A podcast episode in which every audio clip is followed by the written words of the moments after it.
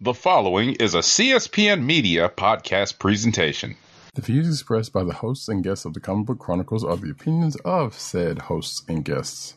They do not reflect the opinions of the Comic Book Chronicles, the Kliq Nation, or the Cold Slither Podcast Network in any part. Thank you. Spoilers.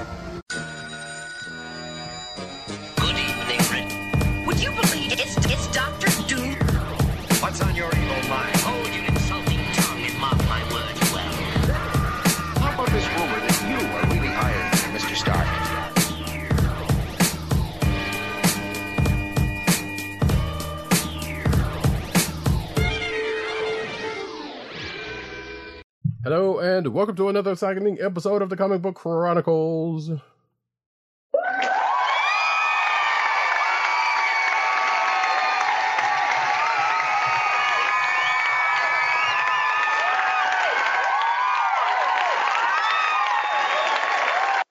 I am your host, Cat. You can find me at Cat on Twitter, News Nerds Need on Twitter, CPCaps on Instagram. South Carolina with Columbia down the way. And the sound effects you've heard come from none other than our man in Brooklyn, one agent underscore 70 on Twitter, Instagram, and threads. What's up, everybody? Co hosting from the borough of Kings in the city that really does never sleep. Is Brooklyn in the house? Without a doubt. Tim's for my hooligans in Brooklyn. Indeed. And you can find this here podcast on the Cold Slither Podcast Network, the CSPN.us. Do it today. You can also find us on your podcast personal place of choice, whether it be Google Play, Apple iTunes, aka Apple Podcast, Spotify, or the Cold Slither Podcast Network SoundCloud page. Make sure to click like, subscribe, and leave us all the positive five star reviews, especially on Apple Podcasts. Yeah. Um. Well, folks, another week. Uh, you may or may not uh, have just seen or heard or both of uh, the last show, which came out probably a couple of days uh, uh, as of uh, this recording. So this is another one of those weeks. Um, right. You know, partially, well, uh, partially due to mo- uh, movie protocol, partially due to me uh, to, to getting to it kind of late. But regardless, hey, enjoy both. Uh, but we're going to kick this off and get to running because we don't have any new shows this week yet, and Invincible doesn't come out until Friday, so we can't talk about that until next week. That's always great. Right. Uh, we're going to start off with books with Fantastic Four number 13. So this week's Fantastic Four number 13 is written by Ryan North with art by uh, Iban Coello, colors by Jesus Aburtov, and letters by our favorite, favorite lettering paisan, VC's Joe Caramagna. So if you thought that we were going to get something other than a direct follow up to the cliffhanger page from the last issue, in which we saw uh, T Rex Doctor Doom making an entrance, guess what? You were absolutely mistaken. We got immediately following what happens immediately following that really great entrance in that uh, on that cliffhanger page from the last issue, and uh, we get to see uh, Ben Grimm, both Ben's Grimm. I, I kind of liked the the the way Ryan North wrote the plural in there, the way that both Ben's Grimm in this issue used their ever loving noggins to put together a stratagem to uh, ultimately foil the Doctor's doom. Indeed, no rocks in their heads for this for this plan they've cooked up. It's Right. Just, a matter of uh, knowing your people, knowing who you're dealing with, and using that to your advantage. Absolutely. Talk about having like a scouting report developed over, eh, you know, like hundreds of, you know, issues of uh, of uh, previous encounters, right? Right. And it makes sense because yeah, if you if you fought somebody that many times, you should at least know something about them. You know, and is and and or not leave it to the person you would think knows them slightly slightly better. That being Reed Richards. You know, like at, at this point, all of them pretty much got got some pretty uh, you know, some some pretty good intel on the dude. So, uh, one, I love this color cover. It's fucking it's Doctor Doom riding a Dino Dino Doctor Doom. Sure. You ain't gonna see that too many times. Um, and that's pretty great.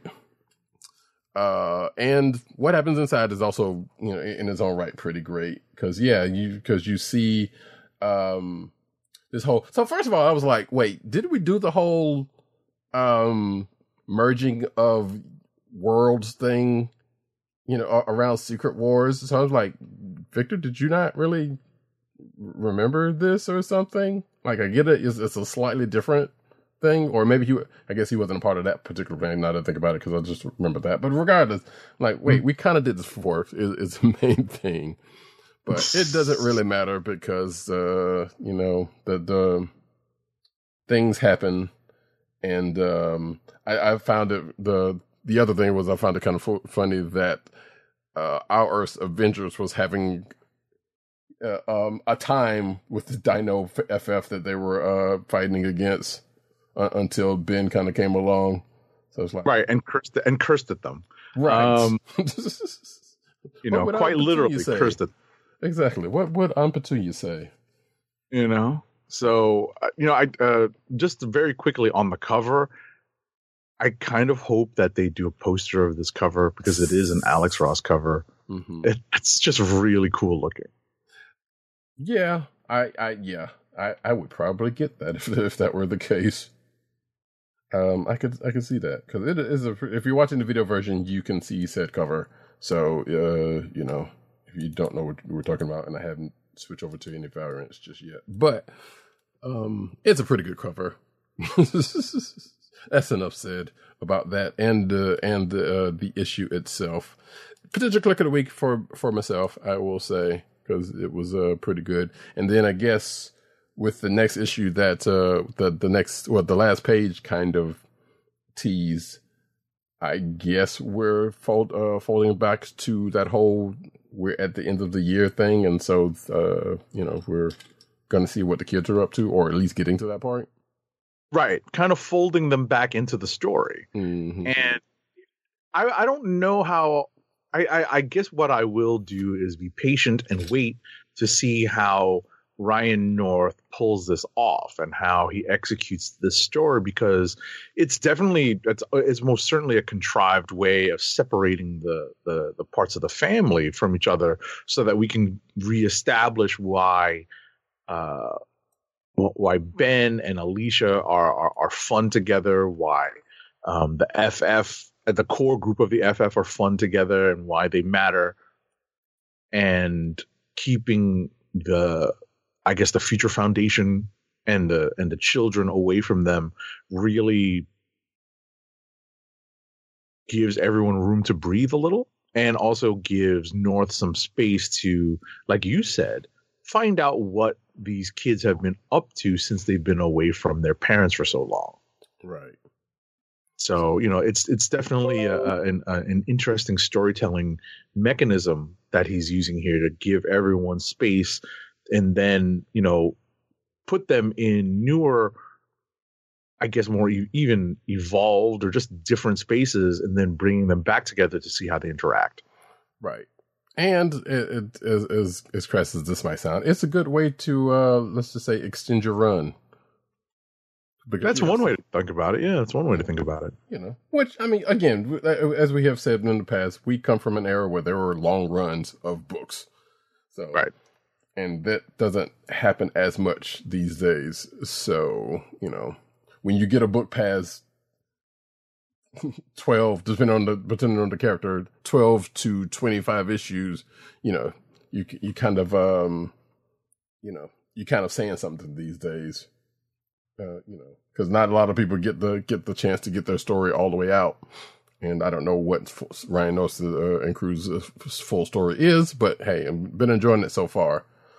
Unless Right. let me phrase that, unless you're a Spider Man, because clearly that that you know that has been going on uh, a good bit and has, um, I guess, has some potentially interesting legs. We don't know what that gang war stuff is. But Yeah, we don't know. We try not to mention that Zeb Wells story unless we have to. Yeah, Anyway. So, but it is a thing, and it is a thing. So, that being said, we can push on to the next book we have in common, of which we have a few. Uh, Uncanny Avengers number four, I believe, of five. Is that right? Yes, it is. Uncanny Avengers number four of five is written by Gerry Duggan with art by Javier Garron, colors by Morry Hollowell, and letters by VC's Travis Lanham. So everyone raise a glass, give a round of applause to Roddy Cat for figuring out who is behind the Captain Krakoa helmet.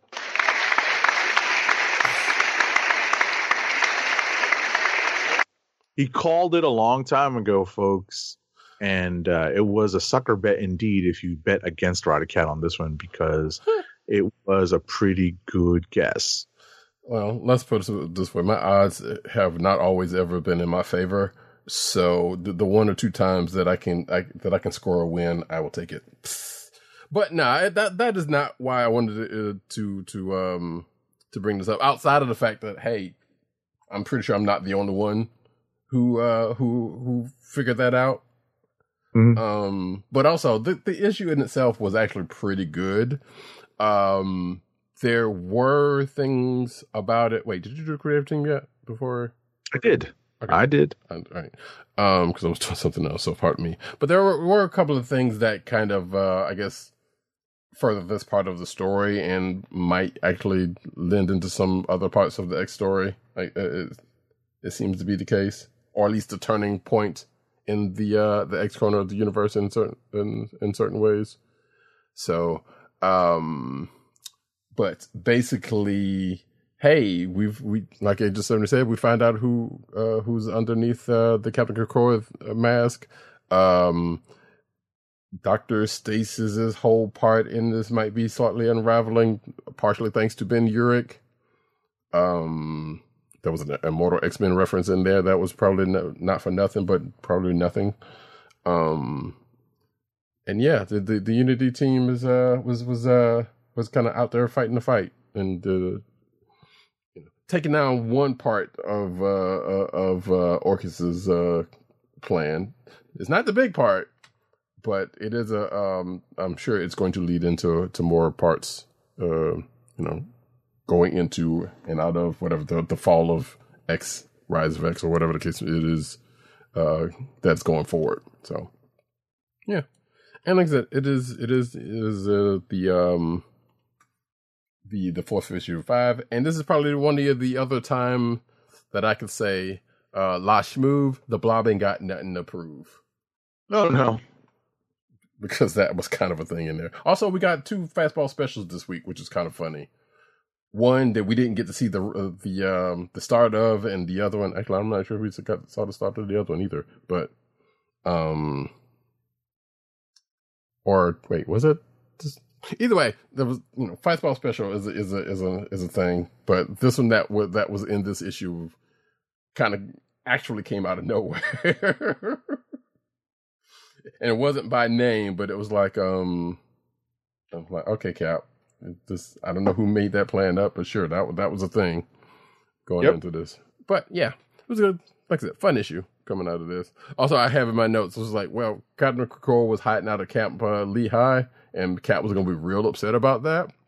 And the next Yeah. he finds out. so I'm like, oh, okay, they didn't drag this out. Cool.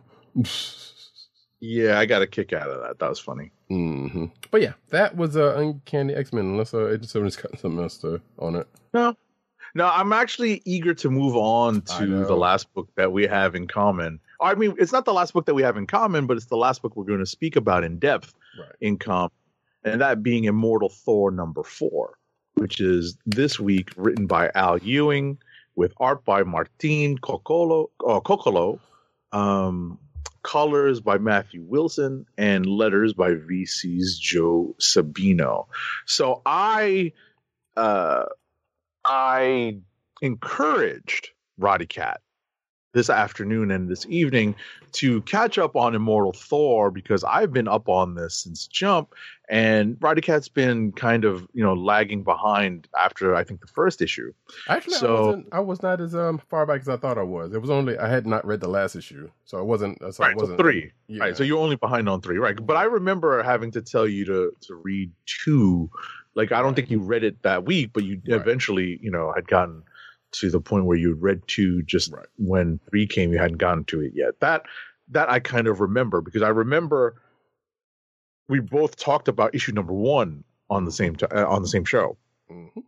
So I've been very enthusiastic about this initial part of Al Ewing's run, and one thing that I that I mentioned to Roddy Cat is that I'm a fan of the old way of having Thor be scripted and having him speak.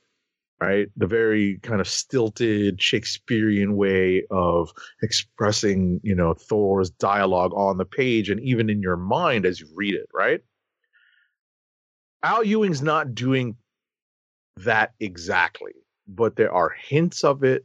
It's in the cadence, it's in the rhythm, it's in certain parts of how Thor is written now.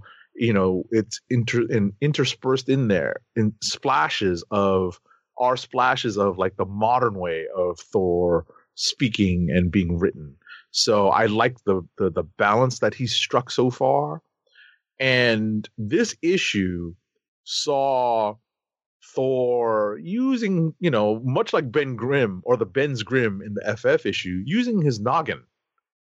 And not not not necessarily telling everyone what the plan is, but working with Loki, or at least this version of Loki, in order to enact the plan to deal with uh, Torinos, this uh, new big bad that Al Ewing has brought forth for uh, for this initial run of Immortal Thor, and a concept that basically united the entirety of the Comic Book Chronicles hosts, our entire host panel, way back during the Secret Wars era, the Hickman Secret Wars era, um, was reborn in the pages of this issue in a different form, but with the same name, with the same concept, really. Pretty and Yeah. You know, uh, uh, bottom line, it was pretty rousing. And if you if you thought that this would be a candidate for kliq of the week for me, you're damn right. and uh, uh, for myself as well. So, and I say kudos to uh, Agent Seventy because yeah, when he mentioned it, you know, he didn't give me anything about it. He was just like, yeah, you don't want to. And now sometimes he does, you know, say it's like suggest a, a book that he's read that was like you know pretty good that he didn't give. Oh my god, and we we both do it for each other and and the others of our our, our crew. Uh, but I figured when he mentioned it to me, there was a there had to have been a particular reason as to why, but I didn't. I wasn't entirely sure then, and plus I had to read uh, issue three again, and the pretty much at the end of season uh, uh, issue three, I was like, okay, I'm I'm seeing something forming here, and then at the beginning of four, I was like, oh, I see where they're going here, but I was not expecting for them to evoke to evoke that um that particular uh naming convention in this, and I admit uh, to Agent Seventy. As a matter of fact, I, I messaged him right after I finished him very gleefully uh, when I when I read the book of that because yes, I there is there is no shortage of enthusiasm and and, and love for um, uh, the Thor mini series and Secret uh, 2015 Secret Wars, which again, if you haven't read it, read it. You don't necessarily need to read Secret Wars for that, but hey, it, was good stuff. And I would say, you know, it doesn't. You don't really need to know that much about Thor, but it does help to have a background in yes, in like basic Thor story because we're four issues in and Al Ewing is definitely mining a lot of the classic Thor stuff. You know, there's a lot of classic stuff that he's kind of not retconning, but undoing to a certain extent, or at least reviving older concepts. You know, uh, as flashbacks, as as temporary uh, changes of status in this issue. You know, uh, in, in order to help give Thor more, literally more Thors to help combat uh, the threat of uh, Toranos or Tyrannos. right. And the, and the way they did it was, was uh, really familiar for anyone who has played a game of uh, street ball. I would say. I think it's safe to say that.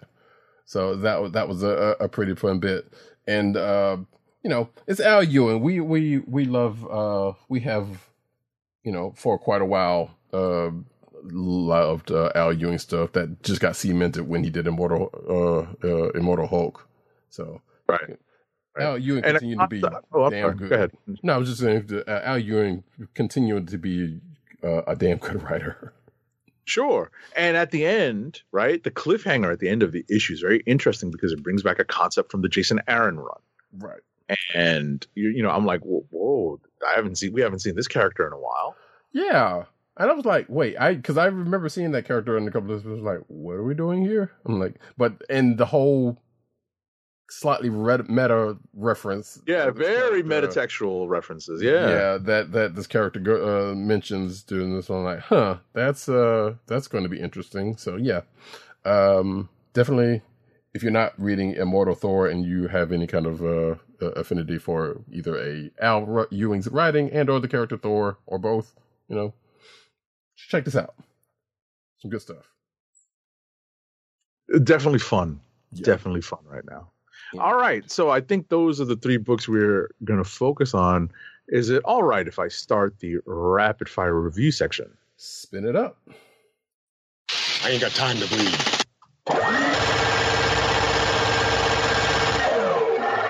Rapid fire reviews, folks. First up is Killadelphia number 31. It's written by Rodney Barnes with art by Jason Shawn Alexander and German Erramouspe, colors by Lee Loughridge, and letters by Marshall Dillon. So it's hard to hold it's hard to hold secret what which character, which image comics character appeared at the end of last issue. I did not mention it, but this character is front and center on the cover. That being Todd McFarlane's Spawn.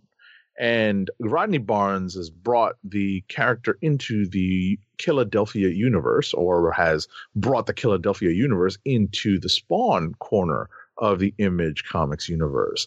I spoke to Rodney Barnes at New York Comic Con, and he, you know, mentioned a few things about the future, and he was very much thankful to be able to bring in uh, uh, Spawn into this book. And I thought this issue was okay. I, I'm still trying to figure out how it all fits together. But I also see now that in the backup issue, the backup story that uh, is teased as part of being like a new uh, self-published thing uh, that Rodney Barnes is putting forth, um, I see now how he's looking to expand and maybe do uh, spin-offs of the Killadelphia mythos and in that corner of the Image Comics universe. So real quick before you go on, um, um, I sent Agent Seventy Seven something um, that I guess I think has to do with uh, the the backup story, if I'm not mistaken. Right. That was from Rodney Barnes' Substack. Now, there's a funny story I'm going to say real quick about that the character name that that, that is. So the character's name is Johnny Gatlin, and if anyone who has played the Saints Row video game series that sounds familiar with is not the same character, but it just sounds the same. So I was like, wait, they put Johnny Gat in in, in Killadelphia, and I kind of wonder if um if Rodney Barnes uh, kind of thought about that or something, or he, I don't know, or uh, just a, it's just a coincidence because of what the the character does, I guess. Right. All right. Next up, Alpha Flight number four of five is written by Ed Brisson with art by Scott Godlewski, colors by Matt Milla, and letters by VC's Travis Lanham. So Roddy Cat and I both read this. And this is the penultimate issue of this mini series that ties into the fall of X just prior to, you know, the the, the new version of Hoxpox, right? And in this issue, there is a very well worn trope of somebody screwing things up for everybody else because they're being selfish. That's just part of life. Someone has to think of themselves only and chooses not to think of the safety and welfare of the other group, of the rest of the group. And so the rest of the group gets screwed, right? It's not the first time. It will never be the last time you see it because it is part of the human condition. But when I saw it, I was like, oh, that's not going to work. Right. And And actually, it didn't I'm- matter who the character was. No, I was just gonna say it didn't matter who the character was as long as that was the as long as that was the actual story mechanism. I understood what was going on. Yeah. You were saying?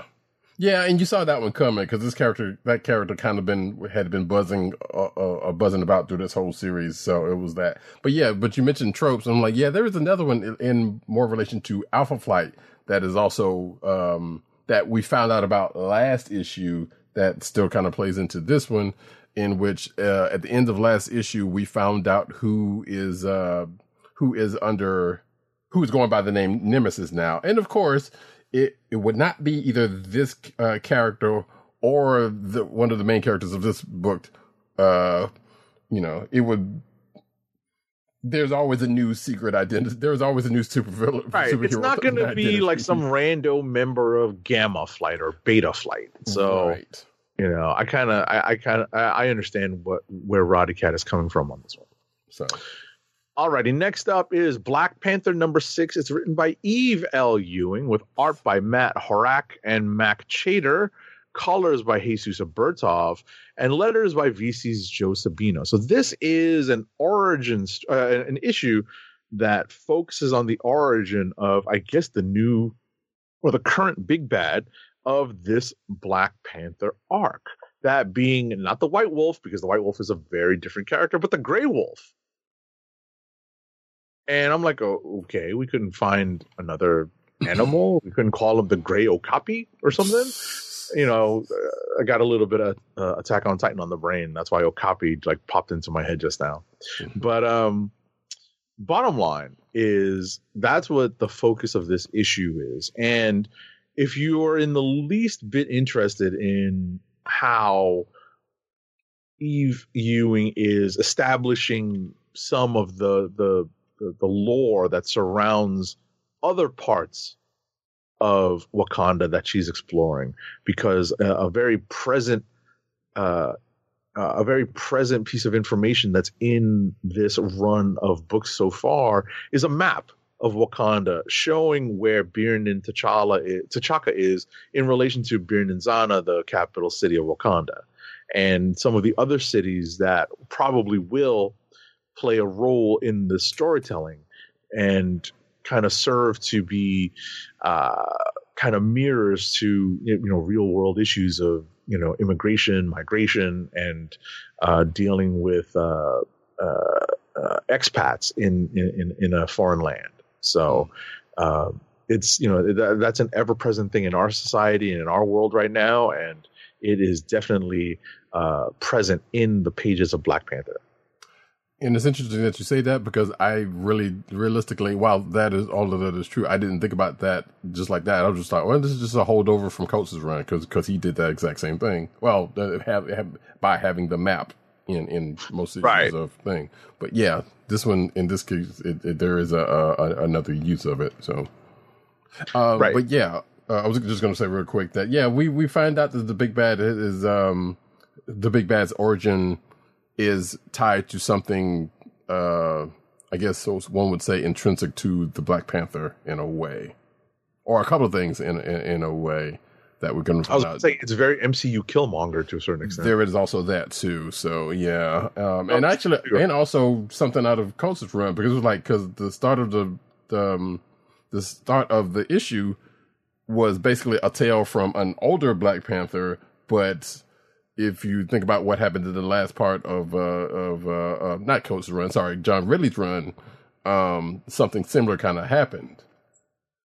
Or and, and kind of led into something, or led into the end of that book. So it was like, okay, so they're t- kind of taking a little bit of something to that, and a little bit of this, and kind of blending that into something. So you know where Eve L. Ewing is going with this, we'll see. But as uh, so far, it's still interesting. Huh.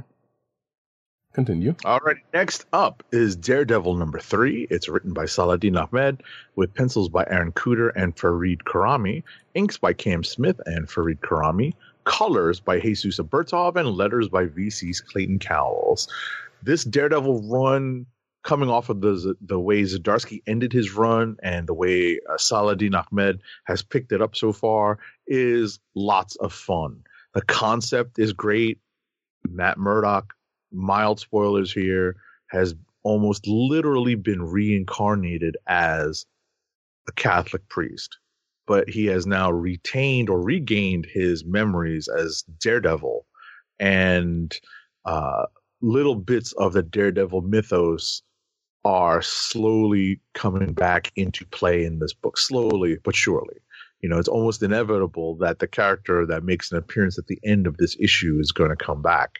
But I still like the idea that they finally put the priest collar on Matt Murdock, and they, and I think they're going to let it play for a while. I really appreciate this kind of different take on uh, Matt Murdock's character, and like something like that was just almost too obvious to do. I don't know why they hadn't done it before. Alrighty. I don't have much left. After this is just Jean Grey, number four of four. It is written by Weezie Louise Simonson, art by Bernard Chang, colors by Marcelo Maiolo, and letters by VC's Ariana Maher. I won't say too much about this issue because I know Roddykat is going to read it. Ultimately, though, we know how this all wraps into or ties into what's going on in the pages of Immortal X Men and the current uh, Fall of X storyline. So, is it crucial? Kind of, because it's important to see how Jean Grey goes from here into the you know rest of the uh co- the X-Men corner of the Marvel universe. So I think it's I think it's pretty important to read, but it's more like it's something that could be covered, you know, not in a whole four issue limited series, but it's good that the that Marvel and the X-Men editorial group gave Weezie Simonson some room to explore the Jean Grey character under her watch because a lot of the stuff that uh, Jean Grey underwent occurred when Weezie was editing the X Men books or writing X Factor. So she is very familiar with a lot of the events that are portrayed in the four issues of this limited series. You know, not just from the writer's perspective, but also from the editorial perspective. So um, I'm very much happy that they gave her this book to explore the Jean Grey character and the Jean Grey history. So uh, that is it for my rapid fire books. Alrighty, uh, and as I take up the take up the rock, we take it over to the vampire side of the Marvel universe with Blade number five, uh, written by uh, Bryan Edward Hill, or just going by Bryan Hill at this point. So I don't know why I keep doing doing his whole name, but hey, um, art by Elena Casagrande, color artist KJ Diaz, and letters by VC's Corey Pettit. So after what I almost kind of forgot what happened at the end of the last issue happened, Blade is kind of upset by things. He was already upset because he unloosed this ancient ancient evil uh, on the world that's kind of uh, starting to wreak ha- havoc. But um, and also got Doctor Strange kind of riding him for it, uh, and, and, that continues in, in this issue as um, something happens at the end of the last issue, uh, and uh, Blade has to get a recount of uh, what's going on from Doctor Strange be- because of it, uh, leading Blade to really, really want to go after the the big bad in this in this book uh, again, named the Adana, which he does, but fails to do so. Uh, but but fails to to to to end things, which brings him to have to kind of reassess and actually uh, basically uh, in almost shonen fashion need to train and get more powerful which sends him to the most unlikely uh, of ally uh, of uh, of uh, sources to get some training especially if you're blade. And that's all i will say about that. Uh, next up though did he go to Aunt May to learn how to make wheat cakes? I'm kidding. no, that was his mid stop. He went he went there before he went to. yeah. Uh, next up though is astonishing Iceman. Um, number four. Oh, come on, come back here. Where are you going? Oh, uh, douche. There we go. Written by Steve Orlando, art by Vincenzo uh, Carratù, color artists Hava uh, Tartaglia and Chris Sotomayor, and letters by VC's Travis Lanham. So, folks, if you're watching the video version, you can see um, one source of excitement for myself uh, in the, for this issue because two thirds of the amazing Spidey and his amazing friends um, are together again because you know sometimes you just can't help uh, but enjoying that. Um, but yeah, Spidey kind of pops in to kind of help out because there's this Gen- Genoshan um, that was being hunted by Orchis, but it ends up being a trap for Iron Iron uh, Iron Man, Ice uh, Iceman, and apparently uh, of which um, that trap had been sprung, and the, at the end of this issue leads will lead Bobby um, into a rematch uh, with someone that uh, he's already fought, but with the fact that uh, he's been found out, his home base has been found out, and uh, uh, the person Bobby cares about has uh, kind of been, uh, well, not necessarily taken out, but looks like they're not they're, they're not going to uh, be able to help. Let's just put it that way. So, and and, and at the end of this, Bobby seems to be almost stretching at his limits of being corporeal.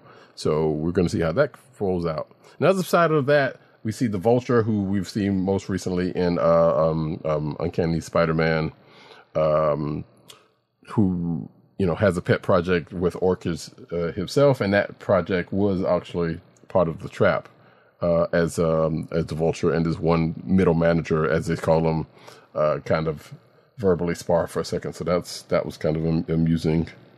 Um, but yeah, we'll see how this ends up for for Bobby Drake uh, in the next issue. And last for myself is not a book that I've read, but is one that I'm going to actually bring up because, well, read recently, I should say. Um, is actually going to. I'm debating about going back and reading the whole run, which that feels like a fool's errand at this point. That's a Um, lot books. It is a lot of books, and and the reason, and I will tell you why I'm bringing it up in for in a second because GI Joe, Real American Hero, uh, number one was reissued this week uh, from Skybound Comics. If you're watching a video uh, version, you can see the recreation of the original Marvel cover, but with um with the Skybound banner up the top. Uh, there's also a variant cover that's pretty great with um, with uh, Cobra in the kind of in a similar pose, which I think I did get. Yes, I did. Boom. Um, and if you're watching the video version, you are seeing that at this point. The reason why I'm bringing it up is one, because the, it, it is a reissue reissue of that source, um, of that material, excuse me. But the reason why this is kind of significant, uh, from what I've read, and I don't remember it well enough to say that the, the that I remember it. So is that this has been reissued with Larry Hama's original dialogue that was not pub that was never published. So Right. the so the so what came out at the, in the Marvel book is not supposedly not all in what's in this particular issue. Uh, so if that is something of interest to, to you, then that might be something you might want to look into. The other reason is also that um, G.I. Joe Real American Hero has, uh, which if folks did not know, is with uh, Transformers and um, you know over at uh, uh, Skybound and 301, which is where weirdly enough where, uh, where um, where um, Real American Hero left off at IDW with 300 um, is back now at Skybound, continuing the story. Um, you know that Larry Hama and crew was doing over there. So as far as I know, ain't nothing changed about that book, but I'm not up on it outside. And there's there's a lot of new characters and a lot of things that that book has been going through since the original Marvel run. So Right. um, but that is an undertaking uh, that one of these days might happen, but it won't be anytime soon. But um, and there is of course the um the cover to uh, GI Joe American Hero 301, which is also a similar cover to the the the other two covers uh, that I mentioned, but with wildly different characters. Well, not wildly different, let's just say, but just a lot of different characters who was not in the original um, issue. So Okay. And that, folks, is it for me, Kliqs of the Week. Kliqs of the week. Yeah, mine's easy. Immortal Thor number four. Okay. Um. Uh, go ahead and pull that back up then. Yeah, Immortal Thor number four is it for me. I did enjoy Daredevil number three. I enjoyed Fantastic Four number thirteen. Um, those were probably my top three books of the week. Uh, you know, it was a nice, fun read. Nice, you know, set of fun reads this week. Right. Yeah, and I'm not surprised by this because you know, one we gloated about it, and two, yeah, uh, yeah. Um, and I'm just going to go ahead and give Dirt's kliq of the week because that's what I was actually preparing for before uh, Agent Seventy went in, which is good because I kind of should have figured that. Um, time of time, excuse me, time before time number 25, 29, excuse me. It is the last issue of that series. Um, and I am wildly not caught up on it, even though I was reading that book. And that's a book you kind of have to devote some time because it's a little dense. Because even if you're reading it, um, you know, uh, month to month, there's a lot going on in that book. As a matter of fact, as Agent Seventy, I'm excuse me, as Dirk, uh, Dirk says, so he says, sorry to see it go. It's confusing at times because try time travel, but often so good. And yeah, he's, he's right about that because this has been a good book um, when reading it, but it does get a little, uh, um, as the Whovians would say, timey-wimey. So, um, I wasn't sure whether the book was ever going to come to an end, but I suspect it was going to at some point. So, uh, you know, this is kind of out of the blue for me. So I had to get around to it uh, when I get a chance. But for my kliq of the week, um, yeah, I'm going with Age of 70. Uh, Immortal Thor, number four.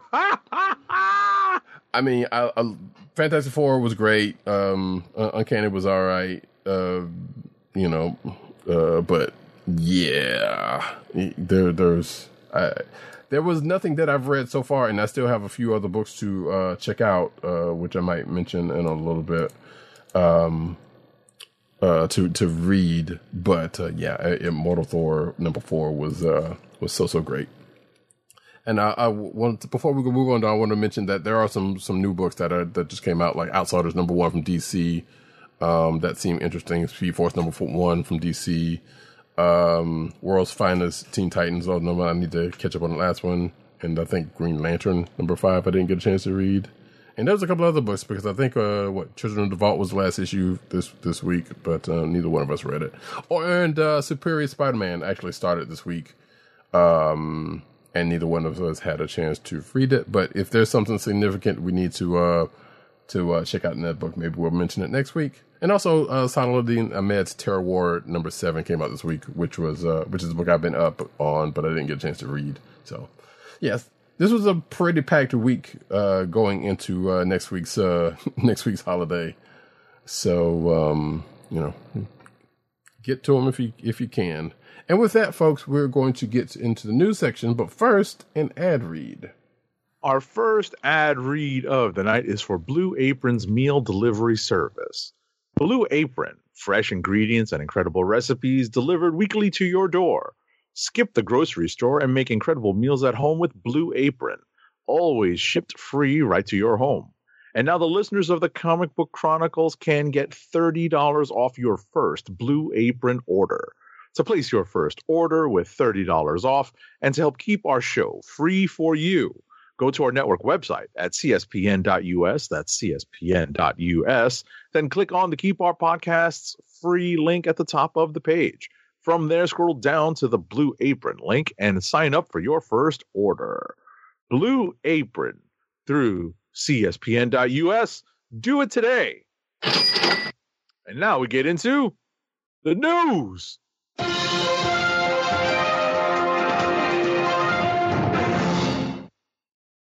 And we get into cinematic news uh, as we do about this time.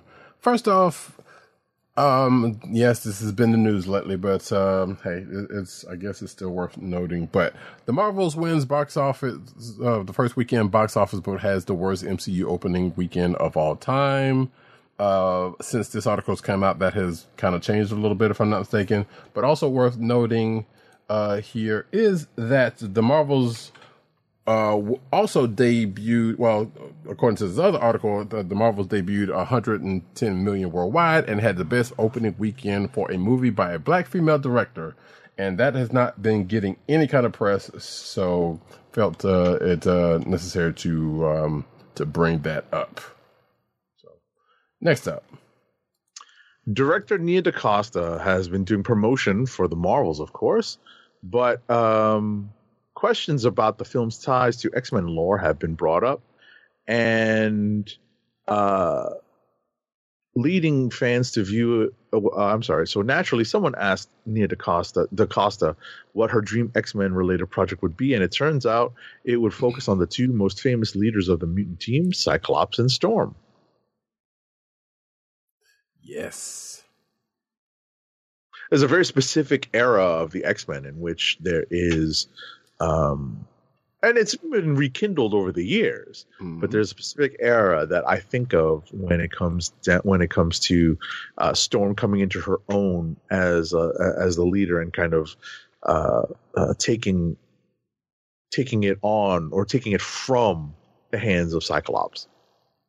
Yes, which is the the, the specific era Agent Seventy is talking about. I'm like, you know what? I wouldn't mind seeing it either. I also wouldn't mind seeing the next wave um, movie with uh, with Teyonah Parris, but that's a whole nother thing. Uh, anyway, um, hey, spoilers if you still haven't seen the Marvels, by the way, um, which is something we didn't get a chance to talk about when we did our spoiler free recap. Uh, the Marvels reveals the truth about Miss Marvel's bangles and I'm slightly disappointed because that's the part that um well, we knew about it because we watched the movie, but and I'm saying I'm disappointed is because we found that we knew we had an idea of what the deal was with the Bengals, and I think we were right about that because it was only one of two things it could have been, Right. and it ended up being the one thing that we thought about. But also, um, spoiler alert: at this point, Kamala does not keep get to keep both Bengals. And that part, Uh, outside of anything, kind of kind of messed with me for for a second. I'm still kind of confused about that. I'm Right. like, did they talk about that in the movie? They did not, right? No, they didn't. Right. She, so that was she- yeah, she had him at one Was- part, and then just all of a sudden, no, no. I thought it was a fashion choice, to be honest. But in any uh, event, I guess you know, it, you know, it- it's kind of weird, but that's really more of a. it, it's it's a slight. It, it's it it runs along. Along, along the lines of being more of an Easter egg for the longtime fans, Right. because we all recognize the one bangle as actually being part of her costume. right, as right. opposed to being a mechanism or an artifact, let's say. So, right. All right. Next up, the Marvel's post-credit scene surprise star Iman Vellani. Nah, I'm not going to spoil it, but I'm glad to say that she was surprised that she was the one, I guess, asked to do it. Right. I do love her her quote in this though, um, where she says, um, she's like, she's one. She said she said that uh, doing this, she's had to kind of chill in, in her own life because like she has kind of held celebrities up in, in a certain fashion, and you know, just like Kamala in the movie, you know, which is not necessarily a spoiler. You know, she kind of learns that like, hey, they're human. Uh, but also she has this uh, this quote here that's uh says, uh, I'm not trying to give him, guess Kevin Feige, a hard time right now until I get Miss Marvel season two, and then maybe I'll email him another 72 questions. Um, yeah, I'm taking it easy. If he says the MCU is uh, 616, I'll let him believe that. Which I thought was, a, was a, I- had a, a, a little chuckle at that quote because she was, you know, she was kind of going on with that, uh, just like some of us when when Kai, when Feige said that. So, next up. Alrighty. Um. Wait, did you did you do the uh, the Teyonah Parris one? No, That's the next one. No, I did the uh the the um the bank. No, I was talking- actually yeah, no. You're right. You're right. No, you're right. You're right. You're right. You're right. You did that one. Uh, the Marvel star Teyonah Parris cried after uh, earning part in the MCU. Uh, so yeah, she was in an interview with Rolling Stone talking about um how overwhelming it was uh, when she found out she got the part. Actually, I just found out she was from she's from South Carolina, um, from Hopkins at, at that. So shout out to her. Um, and also, there's a video uh, floating around of her, you know, getting uh, getting uh, suited into uh, the the uh, the photon suit uh, and and having much fun with that. And it was it is kind of a joy to see, you know. So so we love it when the, when the stars are having are actually having fun and not, you know, putting up with the crazy people and, and their rantings all the time. But this, yeah. Anyway, next up. So The Watcher is set to return to season two of Marvel Studios' What If when the animated anthology series begins streaming on Disney Plus on December 22nd. In the spirit of the holiday season, a new episode will debut nightly for nine nights. Those eight crazy nights. So check out the new trailer and poster now available to share with your with everyone. I watched. I just watched it. Didn't have time before tonight to watch it. And Roddy Cat gave me a, a minute to a couple minutes to watch it just before you know just during our pre-production period before we started the show. Yeah, and uh, I believe the titles of the uh, episodes are also out there, but it's not in this article. Um, but yeah, it's some inter- interesting uh, stuff that was teased in that trailer, I will say. And like Agent Seventy said, yes, so they're unleashing one per night, starting with this, uh, starting on December twenty second for nine nights, um, which I guess led one YouTube channel to kind of wonder how they're going to cover. it. I'm like, just it's not that serious. Chill. Anyway, um, I'm looking forward to it. So, with the, what I'm not looking forward to, I, I guess, um, I'm not sure how it was going to be, but uh, we come to find out that uh, Avengers: The Kang Dynasty is no longer being directed by Destin Daniel Cretton. So, um, I guess with you know Well, it's you know what's what's interesting is that he appears to still be working with Marvel. It's Right. just that he's stepping away from this particular project. Right. Um, I believe he's still not like like like director, but I feel like he, there there's something about some other involvement. He might be like a not necessarily. Well, he's doing Wonder Man, and he Right. wants to kick. I guess it looks like kickstart the next Shang Chi movie. right. I know what I meant, but it was something in this uh, with this particular movie. I thought was the case, but I can't remember if that's the case, and it doesn't say here. And also, this article also says that uh, the screenwriter who was doing uh, Kang Dynasty, Jeff Loveness, uh, also left the project, which I did not know about uh, pre- previous to this. So, you know, and with you know, uh, I, I, people are you know buzzing about the whole legal troubles of Jonathan Major being the catalyst and da, da, da, this and that, which may be the case, but you know, well, we'll see what they do with this. Um, but who's being eyed? So there was some other Fantastic Four news that I've, I've I didn't put in for a reason because I wasn't sure how valid it was. But nevertheless, Pedro Pascal is being eyed to play Reed Richards in uh, Fantastic Four. Hey, I mean, people have liked him in his, in his other stuff, and plus, you know, Yeah. I, I guess if you, if you want to, um, you know, you want to check box all check all those boxes, sure, why not? you gonna find him in Doctor Who next or something? I don't know, but um, wait, he's doing Gladiator two, really? Uh, interesting. But yeah, uh, Pedro Pascal has pretty much uh, uh, has been playing the, the, the pop culture lottery with, with his roles uh, lately. So, you know, there is that. Whether this will come to pass, we shall see. But at, at this point, and of course, Marvel has no comment. So, you know, we'll, we'll see what comes to pass from that. Next up. So we were. It, it's probably pretty likely that Chris Hemsworth is going to return for another Thor movie if they have a Thor five. But who won't be back to direct would be Taika Waititi. He is just too busy. Apparently, uh, he told um, uh, Business Insider on the red carpet for the Next Goal Wins movie, and he basically said he would not be there for Chris Hemsworth's next outing as Thor. Right. He's you know he's working on something that's possibly Star Wars related related and the apparent adaptation of Akira, the live action adaptation of Akira. Right, because both of those has been kind of uh, floating around for well since since uh, since the Love and Thunder came out. So, Right. um, but I wonder where we see Korg. Is, is a, a, a question.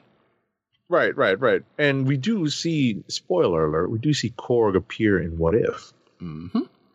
So So it's not like it's not like Taika Waititi's like cutting ties with Marvel. That's Right. that's not there.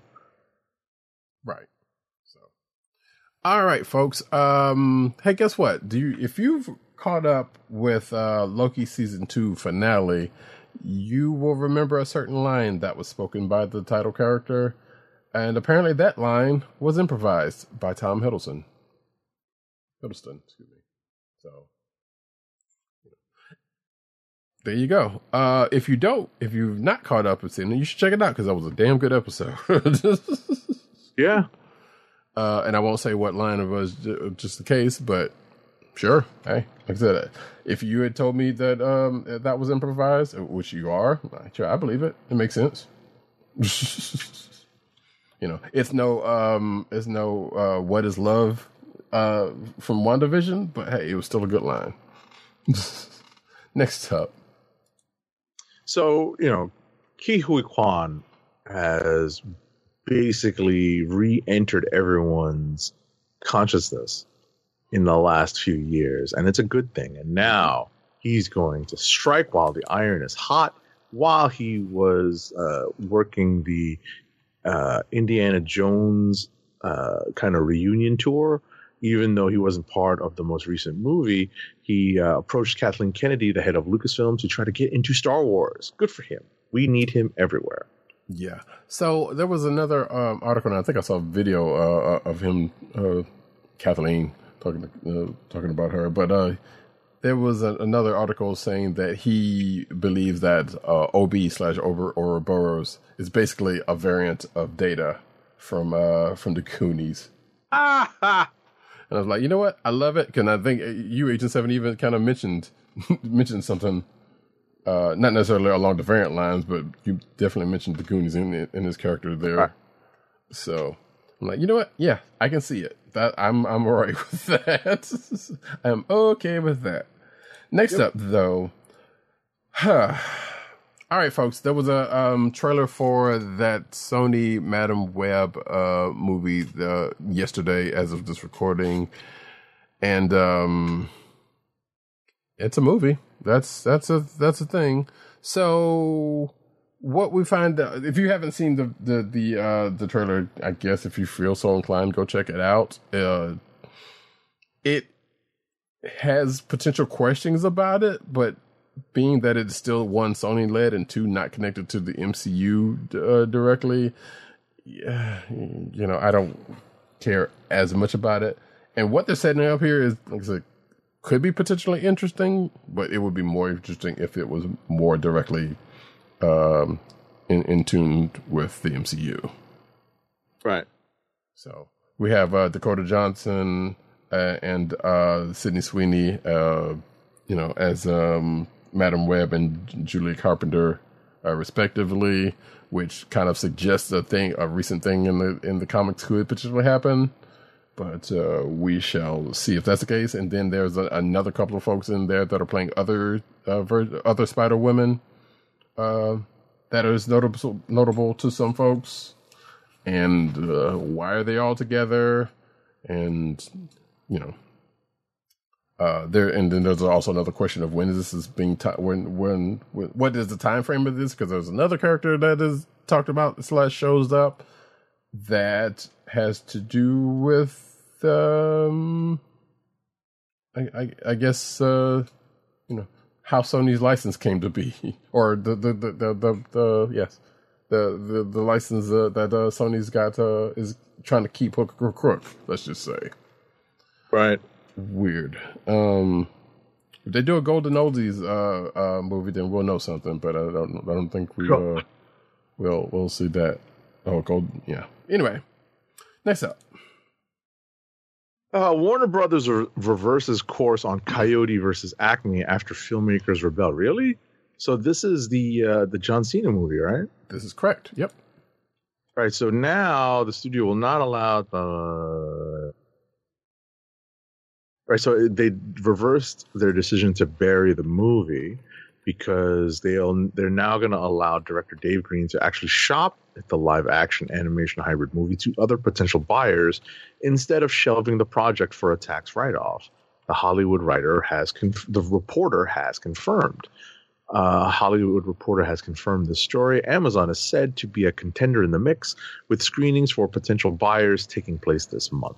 Okay, Yeah, well, you know what? Better, that? better that the movie comes out at some point. I well, one the, the the movie was done just like Batgirl, but that didn't get this treatment. So I feel like this is getting this treatment because of who's in it. Uh, uh, so and that's kind of a bummer. But it it was, it was kind of weird. It's like yeah, WB pretty much dumped it, and everybody else kind of was going, you know, was sniffing around for it to to, to shop around for it. Um, and and I guess they said, oh no, never mind, don't worry about this, as they just somebody just said. So, which I, I I said a thing on on Twitter about it. I'm not gonna repeat it here, but it's like this is it's kind of ridiculous. One, but also we come to find out, which I forgot to put in the uh the article uh, in the show notes, which I'll mention here. Uh, this whole thing got congressional heat on it because uh you know I would like to believe the folks with better things to, to, to deal with in Congress, you know, uh, um, at this point in time, um, you know, excuse me, chose to deal with this. Which, uh, granted, there is something to it. So I'm not going to sit here and say that it's not for nothing, not for nothing. But it's like you know, there are. I feel like there's slightly better uses of congressional time. Basically, Texas Representative uh, Joaquin Castro calls for the Justice Department uh, and the FTC to look into whether the studio violated, violated antitrust guidelines in this tax write-off plan that um, uh, Warner Brothers is going through when they when they um, uh, kill this movie. You can read about that in the show notes. Uh, we're not going to go into it here. Uh, next up. Uh, Is you, gives me, girl. Sorry, hold on. Let me. Uh, there we go. Uh, speaking of DC news, Supergirl, Woman of Tomorrow finds its writer in uh, Ana Nogueira. So this uh, there's no director attached, but Nogueira's deal is only recently closed. Um, uh, apparently, this she was quietly um hired to write a Supergirl movie back in 2022 um and then the flash thing and yada yada but yeah so now she's doing supergirl and i guess she's done some other stuff that people may know about that some of which i don't but good for them next up DC has released the first trailer for its festive special, Merry Little Batman, ahead of its Prime Video premiere on December 8th. The trailer shows Batman's son Damian Wayne's adventures on Christmas Eve. While his dad is out fighting bad guys, Damian seeks some glory of his own, but accidentally comes across a villainous plot to steal Christmas and has to rise to the occasion and save the day. Okay, Yeah, this weirdly had a Home Alone vibe to it. I have not seen the trailer fully, but I've, well, I've seen like a piece of it, I should say, uh, which slightly felt a little Home Alone-ish, but not really. But also the art style is different uh, from a lot of other DC's animated fare, which has been kind of um, I don't want to say controversial. That's that's that's too hard of word, but people have been you know one way or another about the art style. Some people like it, some people hate it. So I am. I'm not crazy about it, but hey, it is what it is. It's, it's a different style. Sometimes you need it. Next up, though, um, some sad news. Robert Butler, who, uh, whoa. Uh, I hate it when you do this. There we go. Um, Robert Butler, who was a director on, I believe, 66 Batman and the Star Trek, the original series, uh, has passed away at uh, 95. So, um, uh, let's see. Yeah, uh, Butler's family announced uh, the Helmet's passing on through his obituary in the LA Times on Saturday. He was 95. Doesn't necessarily say here what he passed on, but we can assume natural causes.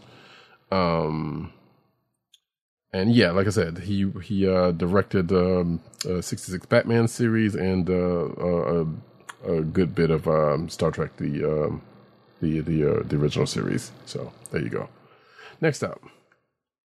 So the first model of the USS Enterprise ever used in shooting the original Star Trek series may have actually surfaced after going missing decades ago. An eBay listing of a three foot model of the Enterprise appeared sometime early last week and named a starting bid of $1,000. The listing was eventually removed hours after it went up, after people on social media and forums discovered it and pieced together what it likely was.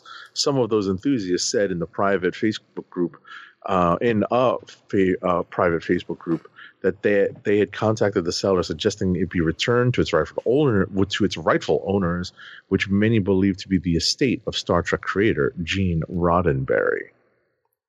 So now will be a time for me to bring up uh, my my toy corner, and I found this model of a ship. I don't know what it. No, I'm just kidding. I'm just. Yeah, right. you want to pay me for it, but no, don't you wish you had it? Uh, that's something. Uh, hey, somebody was looking to watch the Super Mario movie. Um, well, it's coming to Netflix on December third. Hey, there you go. Also, there was a there was a um a trailer for a Garfield movie that Chris Pratt is also voicing the character of, and I'm like, why? But I didn't put it in the show notes. I mean, I didn't put it in the thing because also why? For the love of God, stop giving that man. Anyway, next up. John Wick fans should note that while John Wick 5 is on hold until filmmaker Chad Stahelski and Keanu Reeves can crack a new story, uh, it doesn't mean that doesn't mean John Wick the franchise is staying idle.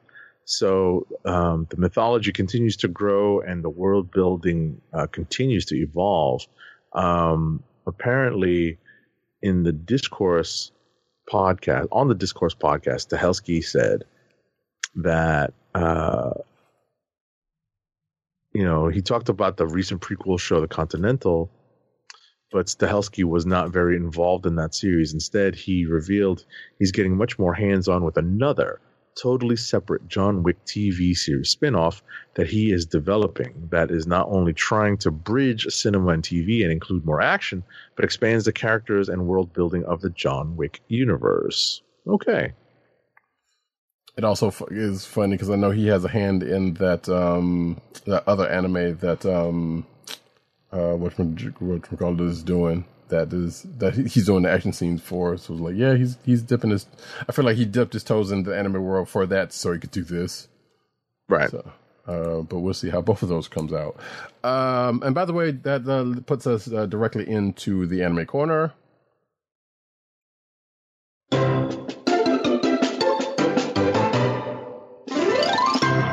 Of which this next article is not in the anime corner, so I don't know why I put it here. But uh, Exploding Kitties teaser unveils Tom Ellis as God in cat form. So Exploding Kitties is a um is a is a board game, a card based Let board game. kitties eat you. I'm kidding.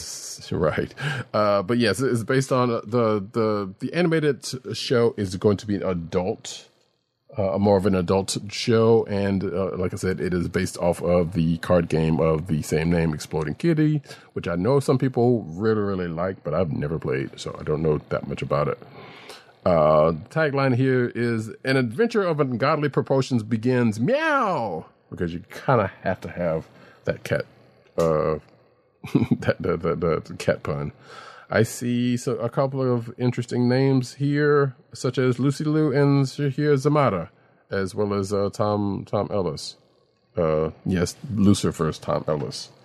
Um, uh, if if you're wondering, so there you go. Next up is So we are now in Anime Corner.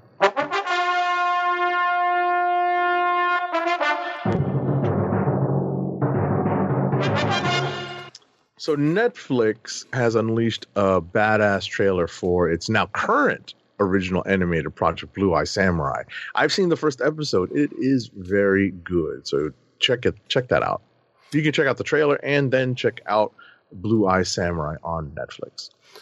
Yeah, I saw a piece of it during um, the the Geek Week stuff last weekend, um, and it looks interesting. So I'm definitely gonna have to uh, check it out at some point. So, uh, next up though, One Piece anime makes big change to episode release schedule. because that show's probably never going to end. It's going to be like The Simpsons. Um, according to this article, One Piece episodes will launch at 6 p.m. Uh, specific, uh, specific Pacific.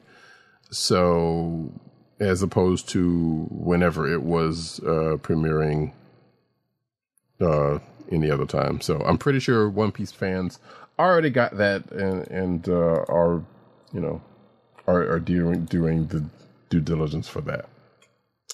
Next up, So apparently, Undead Unluck brings in SpongeBob SquarePants for a wild anime cameo. So uh, SpongeBob made his surprising anime debut with a wild cameo in the latest episode of Undead Unluck's anime.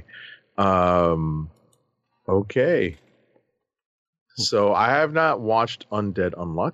Um, is it? Is it? Av- oh, it's available on Hulu. I believe that's the case. Yeah, I have not either. Okay. So, um, sorry, I was just looking up something uh, out of curiosity here, but okay, never mind. Uh, let's see. My Hero Academia reveals. Oh, I'm sorry. We're or getting over into the the manga corner now. Transmute.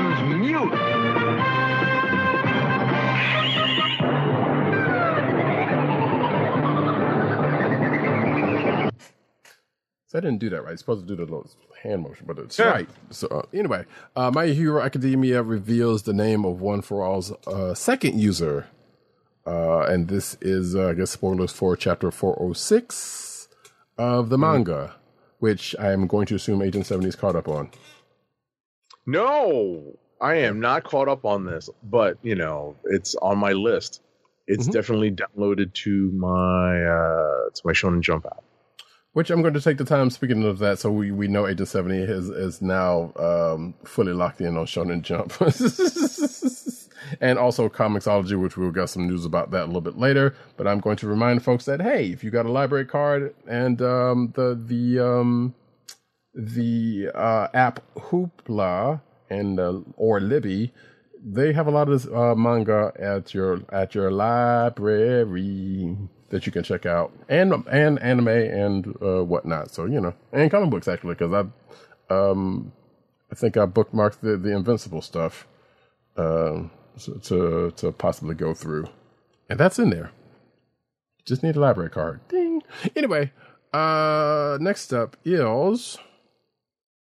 Uh, still my my hero news. My Hero Academia reveals a secret power behind Bakugo's new power.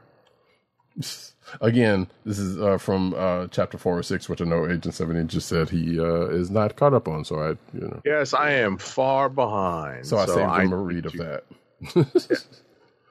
Yeah, but check this out though: the complete 1970s Marvel Godzilla, the original Marvel years series, is going to be released in an omnibus. I think we had news about this before, but now we know exactly when it's supposed to come out. Marvel Comics is going to release Godzilla, the original Marvel years omnibus, including all 24 issues of the 1977 Godzilla comic series, in collaboration with Toho International in October 2024 that's pretty cool. I have the first issue. I bought it as a back issue for like pennies or whatever. I'm very happy to have it. I have the original black and white omnibus. I'm glad that they're putting it out now in color. Right. And it says here that um, there's going to be guest appearance, including the Avengers, which I feel like I remember there was an Avengers, uh, an issue of the Avengers where Godzilla popped in on or something, but uh, vaguely. Uh, the FF and of course Devil Dinosaur, because of course, Of course. so, uh, so that's yeah, that'll be neat to to check out when that comes out. Which is when does it say? October 2024. Thank you. Uh, Miles Morales faces off against uh, Venom in giant size Spider Man variant cover. So, yeah, this is the variant cover for giant size Spider Man number one. Uh, Ji Hyung just give me Ji Young Lee, uh, is the uh, artist on said uh, variant cover. If you're watching the video version, you can see it there. Um, I feel like this could also double as an aliens uh, this is a variant cover, but uh, yeah. But that's going to go on sale uh, January 10th. uh, if anyone is interested. Next up. So many Spider Man fans, including myself, regard the animated series The Spectacular Spider Man as one of the best Spidey adaptations in any medium, which makes the series' untimely cancellation all the more unfortunate. So there is apparently a silver lining to the story, though, because now producer Greg Weisman is returning to Marvel Comics to pen a new book called The Spectacular Spider Men, which will focus on both Peter Parker and Miles as they share the mantle of Spider Man.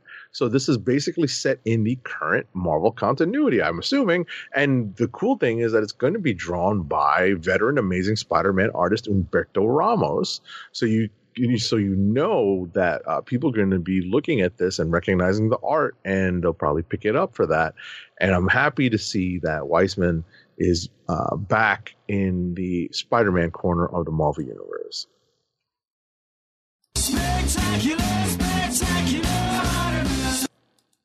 That's funny. I still miss that show. It's such a great show. It is a pretty good show. Like, uh, um, Agent Seventy, uh, we talked about it a while ago, and that that is, is out there, all out there on Disney Plus, so you can watch it. But um, yeah, that that was. Well, I- we do have a date of release. Spectacular Spider-Man number one will be released on March 6th, 2024. So it was my impression of this because Weisman's writing this that it was, uh, but it, even though it does not say that here, and Agent Seven is probably more right than than than than than not. Um, I had assumed that it was taking up after the show and just adding Miles to it somehow. Um, so it was going to be in that universe, but yeah, it it, seems that it's probably going to be uh, in continuity. Uh, So, you know, hey, great. No problem here. Storm's Mutant Magic just uh, unleashed a kaiju on the Marvel Universe. This is, uh, I guess, spoilers for X Men Red 17, which now that I think about it, I have not read. Um, but yeah, apparently Storm embraces her magical side, and uh, which I'm assuming slightly also comes in, came in handy, uh, or would have uh, come in handy in this week's uh, Immortal Thor. Uh, Right. Had it been a little stronger, but um, yeah. So this whole Genesis War thing is still going on in that book, so um, yeah, catch it. Next up, Yeah, I was about to say that's from last week. right? So, uh, spoilers: the X Men just recruited the Avengers' most underrated powerhouse. So, um, yeah, Look. I love the OG Guardians of the Galaxy. You know, you will never find. Well, you will probably find a bigger fan, but nevertheless, young Vance Astro, who who is the, the subject of this, when he was on the Avengers with uh, Firestar, and apparently they had dated. I get you know because they were together a whole lot. Um, uh, is, is the focus of this, and I'm feeling like underrated. Okay, I don't know, powerhouse. Sure, he. I mean, I don't know about all that. He was just kind of right. Like he's not Jean Grey, you know, but he's powerful. right. You know You now. know, it, it- it's funny that, like, you know, if, if you look at it, obviously because Jean has the TK and the tele the telepathy. Right. You know, he's just got the TK, but he's supposed to be one of the most powerful TK users out there. Oh, he definitely ends up being that case when when when he cooks. Yeah, for by the time we get to. Guardians, right? Right. When he cooks for a thousand years in stasis and and yeah, uh, uh, and, and comes back out. But which man, I want to go back and revisit that run because I love that uh the the OG Guardians. Anyway, so yeah, this is and this I, I can't remember if Agent Seventy said or not, but yeah, this is that um um Marvel Infinity uh book uh, uh X Men Unlimited. Uh, for, for No, I didn't of that. Sorry. yeah, no, no, no worries, no worries. So that is not uh, a physical book. That is the um, like I said, the the Marvel Unlimited uh, uh, book, which I've read some of which, but I hadn't kept up with a lot of that because they're they they put those things out um, often. Anywho's, um, what the heck is going on with this? Uh, Oh, interesting. Damn it, screen screen wrap. Okay. Anyway, one founding he X Men hero can destroy Thanos uh, solo, according to Marvel. Um, and uh, hey, guess what? We just talked about that. Uh, that said person, because apparently this has something to do with that original X Men um, story that we know is coming up next month, and um, with the the original five. And I'm gonna let you guess who that to, who that particular person is yourself. Someone we just talked about. exactly. So let you figure that out for yourself. Next up. So Polaris returns to save mutant kind from annihilation, wielding her magnetic powers and bringing the celestial Knowhere with her. Uh, the upcoming fall of the House of X and rise of the powers of Ten will close out the Krakoan era of the X Men and usher in a new age for Marvel's Merry Mutants. So Polaris is Krakoa's last hope against Orchis, and she dons a Magneto-inspired costume to honor her father and his heroic legacy, displaying her impressive feats of magnetism to save the X-Men. Spoiler alert. Yeah. It's Magneto daughter. What you expect? Um. Speaking of, hey, Marvel unveils new details on all of X Men's uh, titles of, of, that particular one. Is one of uh, for February 2024. So this is this includes Cable, Dead X Men, uh, the Resurrection of Magneto, and uh, the Fall of X and the Rise of Powers of X. So, which uh, according to this article, those last two uh, sees the X Men taking the fight directly to Nimrod. So yeah, there you go. Uh, see, scrolling through Cable. There's Cable 204. There's Dead X Men uh, 204. I think, well, it looks like all of these books will have already started in January, but they're just highlighting them for February for some reason. Oh, okay. Hey, X Men 49 looks to be one I will probably check out because it's a team up. Looks like a team up with um, Wonder Man and Beast. Yeah, they might be doing something to rehabilitate the Beast's character. Good. Because I hated asshole Beast. Uh, uh, uh, he's he's he's he's been pretty annoying for a long time. Yeah, so they need to do something. I missed the bubbling blue, the bubbly bouncing blue blue Beast yeah. of Avengers era. But anyway, there's a lot of uh, titles they're talking about here amongst uh, those we, that we mentioned. So right. we will be talking about those uh, when that happens. Next up.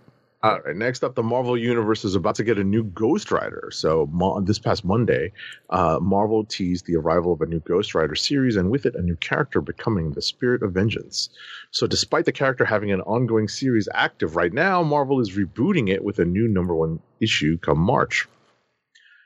Benjamin Percy will continue writing the series as Marvel newcomer Danny Kim will take over art duties from the committee of artists that have worked on the current ongoing. That's interesting. Hmm. I mean, it's nice that Ben Percy still gets to keep going on it. They just wanted to give the mantle to somebody new. Right. And I guess it's going to lead into something significant. As yeah or something. Yeah, I mean, I mean, they got rid of Robbie Reyes, which is you know just annoying. You know that they, got rid of him. Like they couldn't do something with the character. Right, they really did. Um, so damn you, Jason Aaron. Anyway, uh, ruin a marriage and not. No, I'm just kidding. Anyway, actually, I'm not really kidding. Um. A Marvel reboot of the Nam. Speaking of Jason Aaron, actually, um, Jason Aaron wanted to do a reboot of the Nam but Marvel said no, but he pretty much kind of did it anyway over at DC. According to this article, uh, this is uh, he was talking at Thought Bubble. Said that he pitched the Nam uh, uh the Nam reboot, which was wait, uh, which was a, a Vietnam military uh, book from Marvel from back in the eighties. Yeah, like I remember. I don't think I ever read it. I think my brother did though. Um, but I yeah. mean, it it was being done not in parallel to, but like you know, around the same time that GI Joe was going on. So right, you know, it was like if you want you know kind of fake military stuff, there's GI Joe. Kind of more realistic military stuff. Here's the Nam. Right, and and Mash was still a thing back then, also. So, um, but yeah, uh, but yeah, he kind of says uh, that he was obsessed with telling a story, but basically the, he pitched it to Marvel. They didn't they didn't like it, so he made it into a DC vertical series called The Other Side, which I think is pretty much uh, done already. Uh, uh, so it still got life regardless. Next right. up. So, uh, speaking of Jason Aaron, apparently, you know, in looking back on his two years on Marvel's Star Wars book, he now says that he was surprised that they were able to add so much to the official Star Wars canon through the comic book stories, and says it was probably only b- uh, because Lucasfilm was distracted at the time. I love it. Right. I'm not gonna lie. I was too because I was like, wait, because we know a lot of the stuff because we know Star Wars had to have. There was only there was only so much they could do because they had to they had points that they had to get to. Right. So, uh, adding to the story and putting a whole lot of stuff in here, such as um, Han Solo's wife, Sansa the Starros, by the way, um, as one of them, who is a, who is still a, a character that's around, luckily, uh, and, and is a great character. Um, but yeah, that's uh, that's it's interesting to know and probably not surprising because I was like, yeah, I'm kind of surprised they let him get away with that also. Anywho's. Speaking of Star Wars, after 43 years, Star Wars reveals Lobot's real purpose of the franchise, uh, I guess, which I just read this.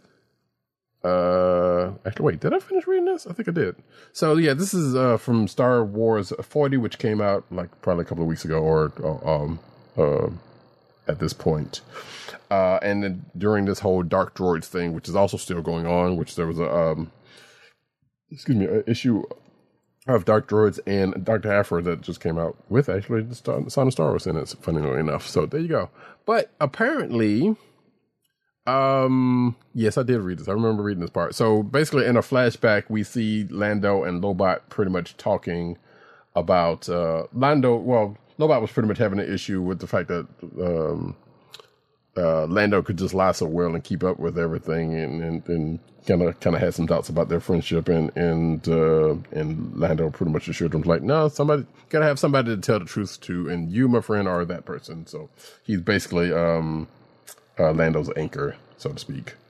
So there you go.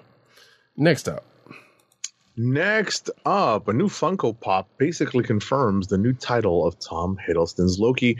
Spoiler alert for Loki Season 2, Episode 6. I mean, he's always going to be the god of stories at this point for me. Yes, he's destined with a glorious purpose. Exactly. Um, but it was good looking. Um, oh wait, did I? Oh yeah, Disney Lorcana. Luckily for me, I got those because I know Agent Seventy would. Uh, uh, but yes, it, Disney Lorcana has a new set coming out, uh, and apparently Already? uh, it's coming out soon. Yeah, they've yeah they've been reissuing the first set, and this new set's coming out. I mean, that's kind of how this thing works. Like they new sets Right. kind of keep keep things fresh. But I do agree with there's like yeah, the thing hasn't been out since what August. And already Right. What I was going to say out. is, uh, it, seems like it was just yesterday that you were complaining that you were probably not going to be able to get like the you know much of the first set. and I'm still complaining because I still haven't gotten any of the first set. So that that checks out. Um. so yeah, that's the whole thing. But yeah, this but basically this um article is um uh previewing a, a card, which is a Jiminy Cricket card. If you're watching the video version uh of this program, you can see it right here. There's some very good art continues continuing to be in this uh in this stuff, and I still want these cards, and I still haven't um, yeah. Anyway, next up. Uh, come on. There we go. Hey, Three folk. zero. Go I was going to say, Three Zero is proud to announce the release of MDLX Sideswipe, a redesigned version of the brash young Autobot warrior. So MDLX is a series of articulated figures capturing the spirit of Three Zero's renowned DLX series at a smaller scale with a similar high range of articulation and enhanced durability, all at a groundbreaking, affordable price, quote unquote. I mean, co- compared to Masterpiece uh, Transformers, yeah, yeah. Yeah. And apparently, this is like the um, the third collaboration between uh, who MDLX, who I'm not sure who or what that is, or Three Zero. I'm not sure who the hell that is or what that is, but I think there was a Megatron and another one. So this is the first time hearing about it for me. But it's a good looking figure. That's that's that's the the bottom line of it. So if, if you're watching the viewer version, you can see it. And Yeah, I mean, for 80 bucks. yeah, and coming with all the stuff that it comes with, that's that's pretty Yeah. good. That's almost master masterpiece uh, worthy. Yeah. So next up, though, Does it transform? uh, yes, I believe it does. Oh. Actually, yeah, yeah, They just don't show a picture of it. That's all. yeah. I know. I noticed that also. Um, So I'm like literally scrolling through. I'm like, I don't see it as a car. you're right because they don't really talk about. Our, oh no, says it with a high similar range of articulation, but that's pretty much as as far as it goes. No, but that's like movement. I'm looking Right. for like actual transformed. yeah, no, no, I'm just saying. Yeah, it's like, but luckily, diecast construction. Haha. Aha. Um, but yeah, you're right. It doesn't say here, so that's that is intriguing. Um, yeah, I don't know. I have to, I have to research that. Nevertheless, um, what if the original team of Power Rangers never separated? Uh, well, the original Pink Ranger is going to um, is is going to you know bring that up because uh, this was a Kickstarter thing. I'm pretty sure we've probably talked about previously. Um, uh, and a team up with Hasbro and Boom Studios is where uh, wherein Amy Jo Johnson is going to write uh, the series where uh, the original team stayed together, as opposed to what's going on in the book now, is they're like scattered to the wind and Trinity's still alive and all kind of things going on that I don't think is canon, but it is what it is. Uh, but yeah, and uh, let's see. Do we have a time frame of when this is going to happen? If it happens, yes, February seventh is the release date for Mighty Morphin Power Rangers: The Return by uh, Amy Jo Johnson, Matt Hotson, and Nico Leon. So there you go.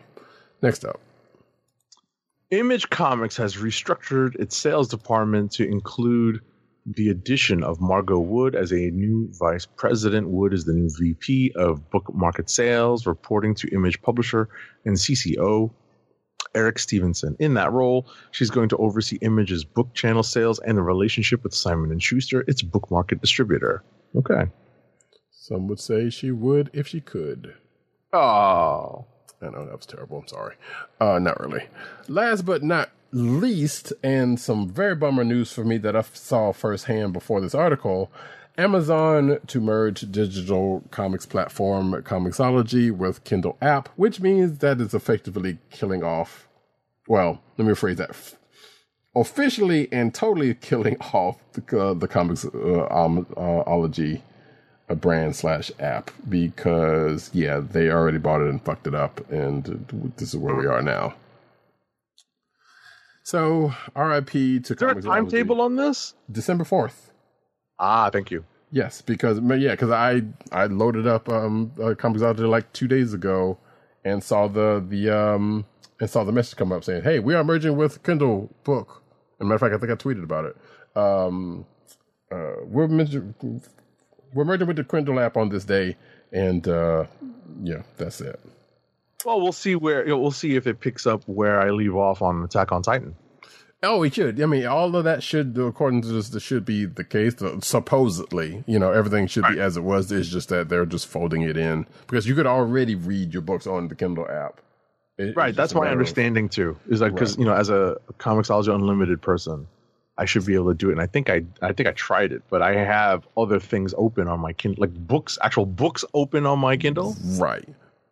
Which uh, exactly, which is the other thing that kind of bummed me out about. it. was like, you know what, the separation was good. Like, yes, comics are a book and this and that and the other, but I was like, no, the Kindle, app was always separate because it was just novel books or whatever, as opposed to the Comixology stuff and Comixology Unlimited. But again, they fucked over uh, Comixology, so that in itself is the real fuckery in all of this. Um, to be honest. So yeah. Uh, so if you still have the Comixology app on your phones, hey, you know, um, and you don't like the way it is now, guess what? You didn't got longer to, to deal with that because it's gonna go away. Sounds good to me. No, it's not good. it's just not good at all. Anyway, I mean, I, I I think it's on the clunky side. Well, but yeah. I don't like the fact that they're going to merge it and everything's going to be on the one Kindle app. Um, but I, I I get the efficiency of it. You know, I kind of do. Right. But if they had just left things the way they were, just let them run the thing, it was doing fine. They did not have to change stuff. And they did. Yeah. And that's why it got clunky because of that. They so anyway, um that is it for the news section, folks. Uh one last ad read. Our last ad read of the night is for the the folks who uh, messed up Comixology. Keep our podcast free by shopping at Amazon. Visit cspn.us, then click the Keep Our Podcast Free link at the top of the page. From there, scroll down and click on the Amazon link to shop. Purchase items from Amazon as you normally would, whether it's books, music, electronics, jewelry, apparel, or Marvel Legends. For every purchase made on Amazon through our link, Amazon sends the CSPN a payment that helps us keep the Comic Book Chronicles podcast free for our listeners at no extra cost to you. Amazon.com through CSPN.us. Do it today. Hey, look, I'm still talking this shit about the. I don't care what that, despite we have an article. It's not like we see we see any of that money anyway. So, folks, this um, we have come to another end of another fine show. Next week uh is Thanksgiving. So I believe. Wait, did we come down? We we talked about this before the show. Uh, I mean, we talked about this in, during during the week as to how this goes. There may be a show. There may not be a show. We'll, we'll, we'll, we'll Yeah, we're trying to figure it out because Yeah. obviously, with Thanksgiving falling literally on a Thursday when we normally record, we come up on this problem pretty much every year. Mhm. So, you know, we've sometimes not done a show at all because we were, you know, sometimes out of town. I will be out of town, uh, you know, or at least doing some some parts of Thanksgiving out of town.